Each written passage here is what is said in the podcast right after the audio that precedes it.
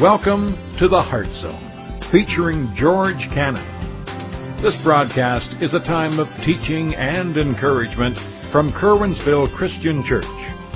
For more information, we invite you to visit us on the web at www.curwensvillechristian.org.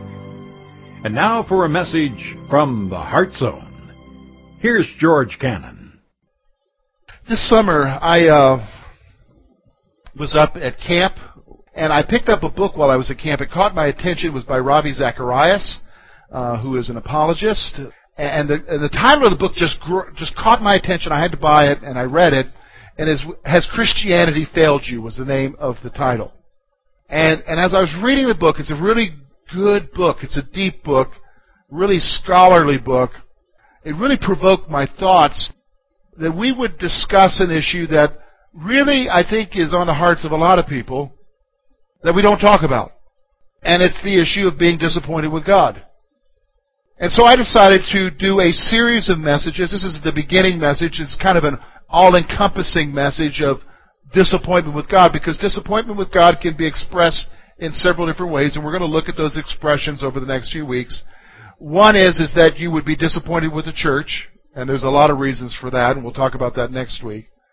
The other is that you are disappointed with God because He didn't answer prayer. Another reason is that you're disappointed with yourself in your Christian walk.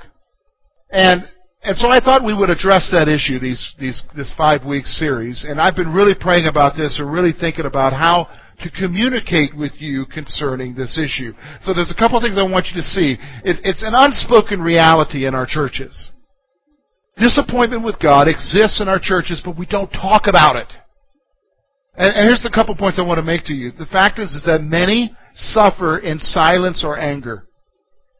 Many suffer in silence or anger. In fact, you might be here, I'm just going to be honest with you, and, and what I'm going to talk about today is where you are at, but nobody else knows it. Because you don't talk about it. Because, I mean, it almost doesn't seem real like you would come to church and say, okay, how many of you are disappointed? You can tell us why? Oh yeah, I'm, I'm really mad at God because of this. I mean, that doesn't happen in church. You know what I'm saying? In church, we want to talk about everything going great. We want to talk about everything happening fine. In fact, if we were to say we're going to have a gripe session later, most of you wouldn't show up simply because you don't want to hear it. You know what I'm talking about? And we're all aware of that. So when we have disappointment in our lives, because maybe He didn't answer the prayer the way we thought, or maybe because we were disappointed because of something that happened in church, or with the church, or maybe because we're disappointed in ourselves in our own Christian walk, we don't express that out loud, so we suffer in silence, or we suffer in anger. And some of you are angry. And you're suffering there in silence about the stuff that's happened about your disappointment. It's real. It's real. We can't talk about it, but it's real. It is the unspoken reality, folks, in our churches. It is the unspoken reality. And, and in fact, here's the second thing I want you to see here is that disappointment has caused them to give up. For some people, they finally get to the point where like, what is the use? I am so angry, I am so disappointed, I can't talk about it, so why even bother? Why even bother? Nobody wants to hear, nobody wants to understand, God's not answering me. Everybody wants to act like life is wonderful, life is peachy, and life is collapsing on me. Why even bother? So I've had enough. And so they leave. And then what makes you even more angrier is when nobody calls. Hey, we didn't see you this week. And it just irks you, and that just disappoints you even more. Yeah, you know what I'm talking about? How many say, yeah, I know what you're talking about. I'm not saying this is you, but you know what I'm talking about, right? I mean, this is reality. And some of you here may have given up, except you haven't left. You just are here for the kids. Or you're here for a spouse or you're here for a parent. Do you understand? But you, you've gotten to the point where you've given up. The disappointment is real. It is real. And you've given up. And you may not have physically left, but mentally you're gone. You're thinking about the game later on. Because that's what brings excitement. Because God has disappointed you one too many times. The pain is real. The anger is real. And that's the unspoken reality. And, and, folks, I guess when I was reading that book, it really stood out to me. We need to talk about this. We need to address it. We need to understand the reality is, is that so many of us, because you might be hearing you saying, well, I'm not disappointed with God right now. Just wait. It'll come. It'll come. Because His ways are not our ways. And just when you think you've got God figured out, you haven't got Him figured out. And the emotions and the anger and the feelings are real. But I want to point something out to you here, and that's this. The response that we normally take by giving up really is not a good response. We say, what's the only option, George? No, no, there's another option. Because what we define our disappointment with God is, is that oftentimes it's because we are disappointed with church, but church is made up of who, folks? Human beings. And folks, human beings will disappoint you. If you based your faith and your trust on yourself and how you're doing, you're going to disappoint yourself. And you say, yeah, that's right, I'm angry with myself right now. Yeah, I understand that. But that's not where you need to look. Some of you would say, well, George, I'm mad at God because He didn't answer this prayer and, and He didn't do what I thought He should do in this situation. In fact, He was silent. I understand that. But maybe your perception of who God is is not right. Maybe your perception of what He should be doing is not right. Because I'm going to be honest with you, when you look at the Bible, when you look at the Scriptures, if there was ever anything to communicate to you an answer or a, comfort in the midst of your disappointment. It's the Bible. It's the Scriptures. In fact, we're in the book of Psalms. The Psalms are songs, but they're also called laments. In fact, we're going to be looking at a lament here in a moment. What's a lament? It's a heart cry. It's a, ah! That's what a lament is. It's a crying out to God. And that's what we need to do. God, I'm hurt. God, I'm disappointed. God, I need you. Where are you? I feel like giving up. Look with me. I'll, I'll let the psalm speak for itself because this is a fellow by the name of Asaph. Look at what he writes. Verse 1. I cried out to God with my voice, to God with my voice, and he gave ear to me. In the day of my trouble I sought the Lord. My hand was stretched out in night without ceasing. My soul refused to be comforted. I remembered the God and was troubled. I complained and my spirit was overwhelmed. Selah. Now, let me just stop for a moment. Selah is, is, a, is a Hebrew word that means to think about it. Think about what he's saying here, is what it, the writer is saying. You hold my eyelids open. I am so troubled I cannot speak. I've considered the days of old, the years of ancient times. I call to remembrance my song in the night. I meditate within my heart. My spirit makes diligent search. Will the Lord cast off forever? And will he be favorable no more? Has his mercy ceased forever? Has his promise failed forevermore? Has God forgotten to be gracious? Has his anger shut up his tender mercies? Selah. So think about it. And I said, This is my anguish. But I will remember the years of the right hand of the Most High. I will remember the works of the Lord. Surely I will remember your wonders of old. I will also meditate on all your work and talk of your deeds. Your way, O God, is in the sanctuary. Who is so great a God as our God? You're the God who does wonders. You have declared your strength among the peoples. You have with your arm redeemed your people, the sons of Jacob and Joseph. Selah. The waters you saw, O God, the waters you saw, they are afraid. The depths also trembled. The clouds poured out water, and the skies sent out a sound. Your arrows also flashed about. The voice of your thunder was a whirlwind. The lightnings lit the world. The earth trembled and shook. And your way was in the sea, your path in the great waters, and your footsteps were not known. and you led your people like a flock by the hand of Moses and Aaron. Folks, we could take this passage and basically divide it into two sections. We're going to see, first of all, anguish, which is the first section. You see that verses basically in verses 1 through the first part of 10. And then we're going to see the issue of finding comfort. We see that in verses 11 through 12. What we see here is a real prayer. We see a guy who's lamenting, who's crying out, ah! about something that's going on in his life. And we see that anguish here in the first 10 verses. So let me just point out to you a couple things here, first of all, that we see here. First of all, in verses 1 through 2, we see that there is no rest in pleading with God. There's no rest.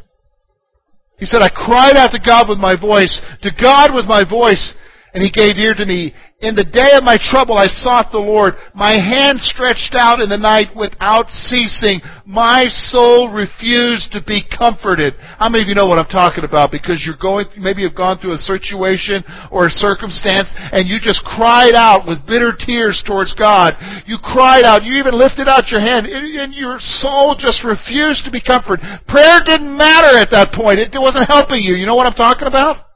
You ever been in such a situation that no matter how many times you pray, no matter what you're saying, it's just like, wow, my prayers aren't getting past the ceiling. I mean, you know what I'm talking about now. It's like, I'm praying, I'm crying, and it's just like there's no comfort there in prayer. So it's like, why even bother?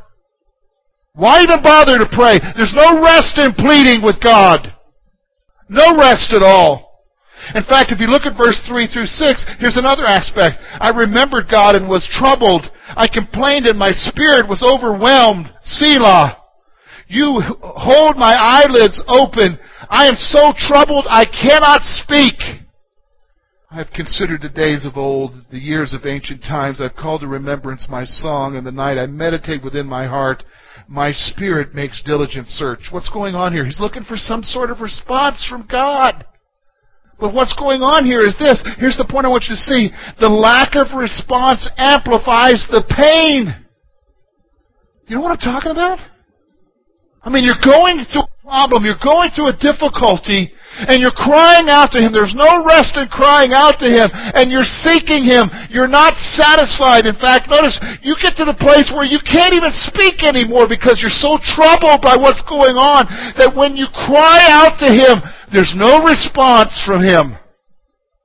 And all that does is just amplify the problem. All that does is just amplify what's going on. You feel abandoned. It's like, where are you, Lord? Don't you know what's going on in my life right now? Can't you see the difficulty I'm in? I don't know how to handle this. I don't even sense your presence anymore, Lord. This is what the psalmist is talking about here. And all that does is just amplify, well, there must be a problem with me. It just amplifies the pain. It makes the pain that we're trying to bear even harder because it seems like even God doesn't care. Even God doesn't care.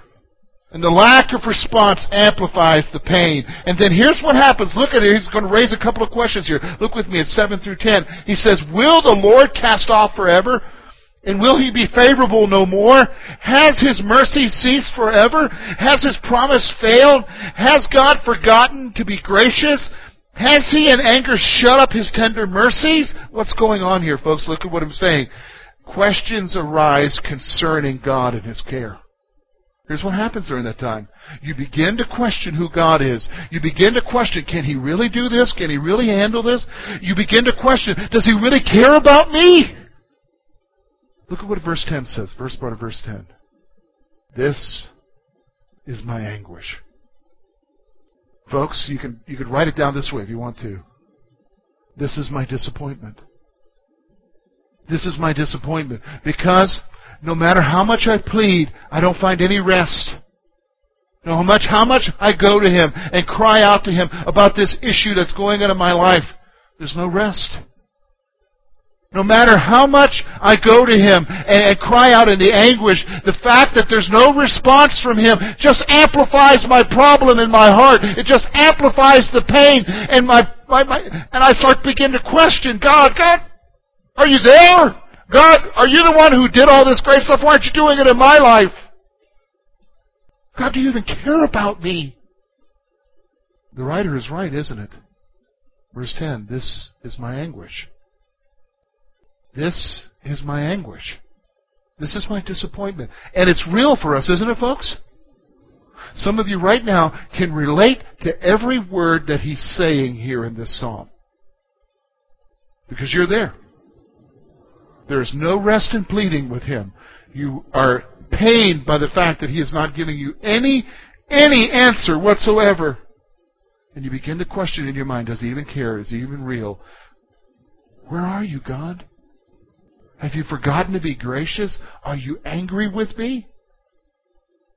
This is the anguish. But I want you to notice something. In the middle of verse 10, he puts an interesting little word here. Look at what he says. This is my anguish. But notice what he says. But I will remember the years of the right hand of the Most High. Here's what you need to do. If you, if you don't mind writing in your Bible, just, you know, underline that, but I will remember. But I will remember. Here, here's, here's, here's how we're going to find comfort here as we look at these verses here.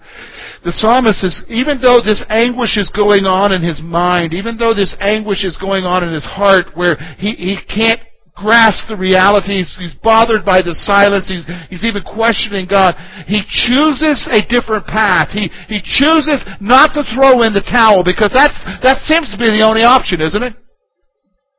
When you're feeling like God's not listening to you, you're questioning Him, and, and the pain is real, and, and it seems like the thing to do is just throw in the towel. We're not coming out for the next round. I'm throwing it in. That would seem to be the natural option here, right? But that's not what the psalmist does. That's not what Asaph does here. He, he, he does something else. And the key word there is but. You've got to grasp the other option here. And here's the other option. Here's the first thing we've got to do in finding comfort. You've got to remember God. You've got to remember God. Look at what he says there, verse 10 and 11. But I will remember the years of the right hand of the Most High. Look at what he says. I will remember the works of the Lord. Verse 11. Surely I will remember your wonders of old. See, he's not going let his present circumstances and the silence that he's going through dictate how he's going to respond. He's going to choose a different way. And what he's going to do now is rather than be defeated by what he's going through, he's going to stop for a moment and remember, who am I talking about here? I'm going to remember that I'm talking about the God of the universe. I'm going to remember the victories that he has brought. I'm going to remember the great things he has done. And folks, we can even personalize it here because here's the reality. Do you think that that problem you're going through is the first time you went through a problem? It isn't. And let me just kind of prepare you here. It won't be the last. If you're a human breathing living, you're going to go through some problems. You know what I'm talking about?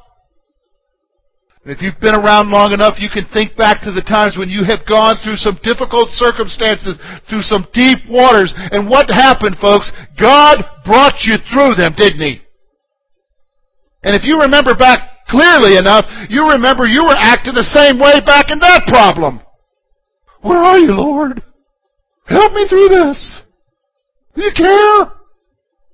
But he brought you through it. I will remember, is what he says. But I will remember. You gotta remember God. You gotta remember who he is. You gotta remember how much he cares for you. You gotta remember God. In fact, it brings up the next point. He's gonna add one more component here. Look with me at verse 12. He says, I will also meditate on your work and talk of your deeds. You gotta think about God. It's got to be more than just remember. You've got to think about who He is and what He's done in your life. You've got to meditate on it. Meditate on it. it the word meditate is kind of like chewing the cud. You know what I'm saying? Some of you grew up grew up on a farm. Some of you we've got some folks here that grew up on a dairy farm and they've been around cattle. And you know, cows have more stomachs than we do, and they're constantly what chewing the cud. They're, it's like, man, talk about enjoying a meal forever. That's what we need to do. We need to, to enjoy the thoughts of who God is in the midst of our problems. In the midst of our anguish and our disappointment, He says, I will remember, but here's what He says, I will meditate on what you've done, God. I'm going to think about it. I'm going to think about what you did and how you worked out that miracle in my life before.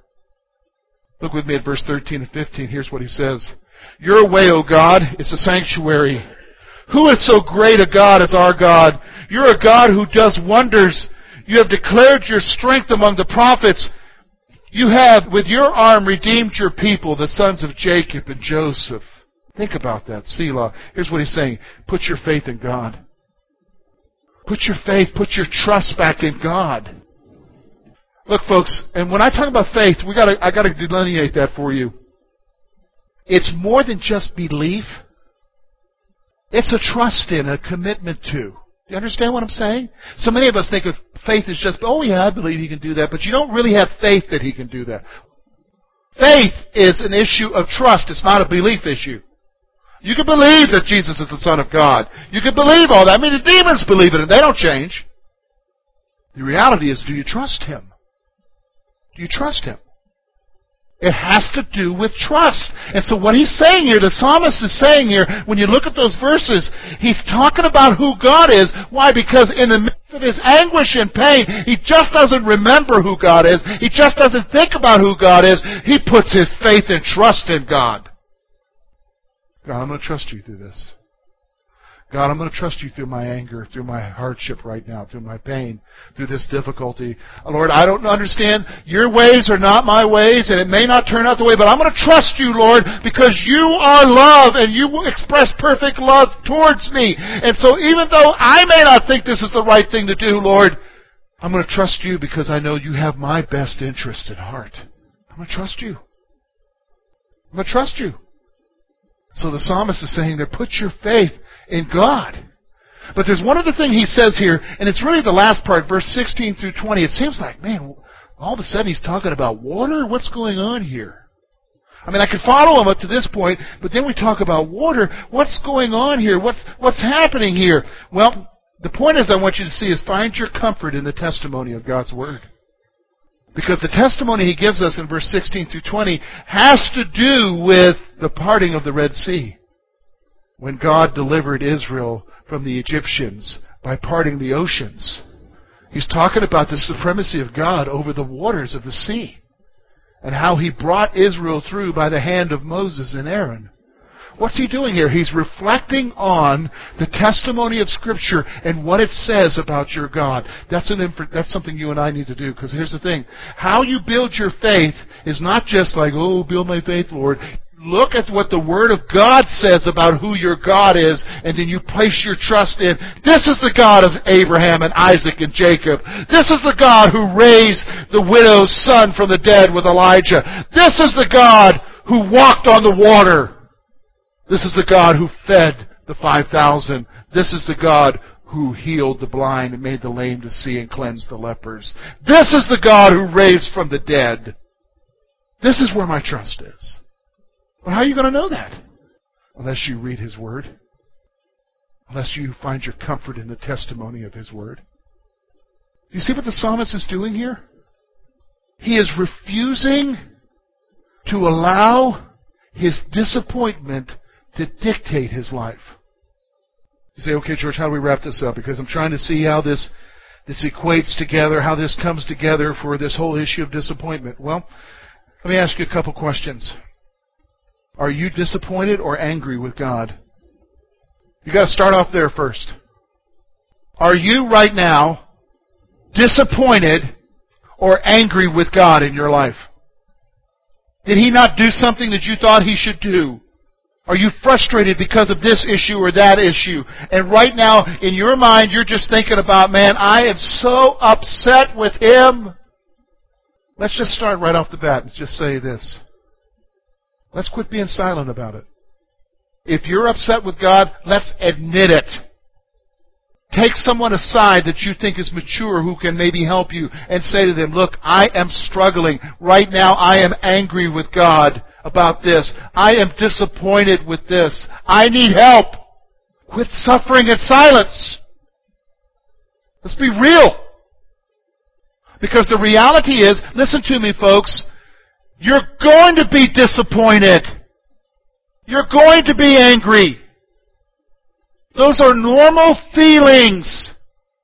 Because the reality is, is we don't understand Him. We don't understand His ways. We don't understand why He does what He does. So it's okay for you to be angry. And He understands that you think God's sitting up in heaven thinking on His throne, Whew, wonder why that guy's got a tude. Doesn't He know? No, He doesn't know. God understands that about you. He understands how we respond to pain. Do you thought He understands? So let's admit it. Are you disappointed or angry with God? The next thing is, is have you given up? Have you given up? You're here either silently and you've given up, or you or you know somebody you're like ready to walk out the door. Boop, I ain't coming back there no more. In fact, every one of us knows somebody who's given up. In fact, we know somebodies who have given up. See how this psalm fits into it is this way. Because in this psalm, we're introduced to somebody who just expressed to you in the first ten verses his anguish. And every one of us here can relate to him, right? Can you not relate to him? But the difference is, is this guy did not allow that disappointment to dictate his response. He chose a different path. Because it really came down to what he believed and trusted about his God. That's really what the issue is. And he chose to remember, to think, and to put his trust in, and to find comfort in God's Word. Even though he didn't know what was going to happen. He was going to place himself in the hands of a God that he trusted to know better than himself about what should happen. You know what I'm saying? And sometimes that's hard. But I'm going to trust in my God. So here's the action point here, folks. Here's what I need you to do this week. It's time to stop suffering in silence. It's time to stop being angry in silence. It's time to be real. And so what I need you to do is, this is the action point, be real with God. You need to go to Him and say, Lord, I find no rest in praying to you. Your silence only amplifies my pain. Be real. Here's what I want you to do. You gotta chuck it You've got to chuck the lie. Because somehow in our churchiness, in our church culture, we've communicated this, this lie that says that you can't be real with God. That you just need to suck it up and just take your licks and you don't talk to Him about it because He doesn't want to hear it. No, no, no, no. Give me a break. He does want to hear it. So be real with Him. Thank you for being with us this morning. And we trust that today's message has been both challenging and an encouragement to your heart. At Curwensville Christian Church, a warm welcome is always extended to you. We're located at 700 State Street, Curwensville, Pennsylvania. For more information about our ministry, please visit us on the web at www.curwensvillechristian.org. Now, on behalf of George Cannon and the entire church family, we hope that you will look to the Heavenly Father in all that you face this coming week.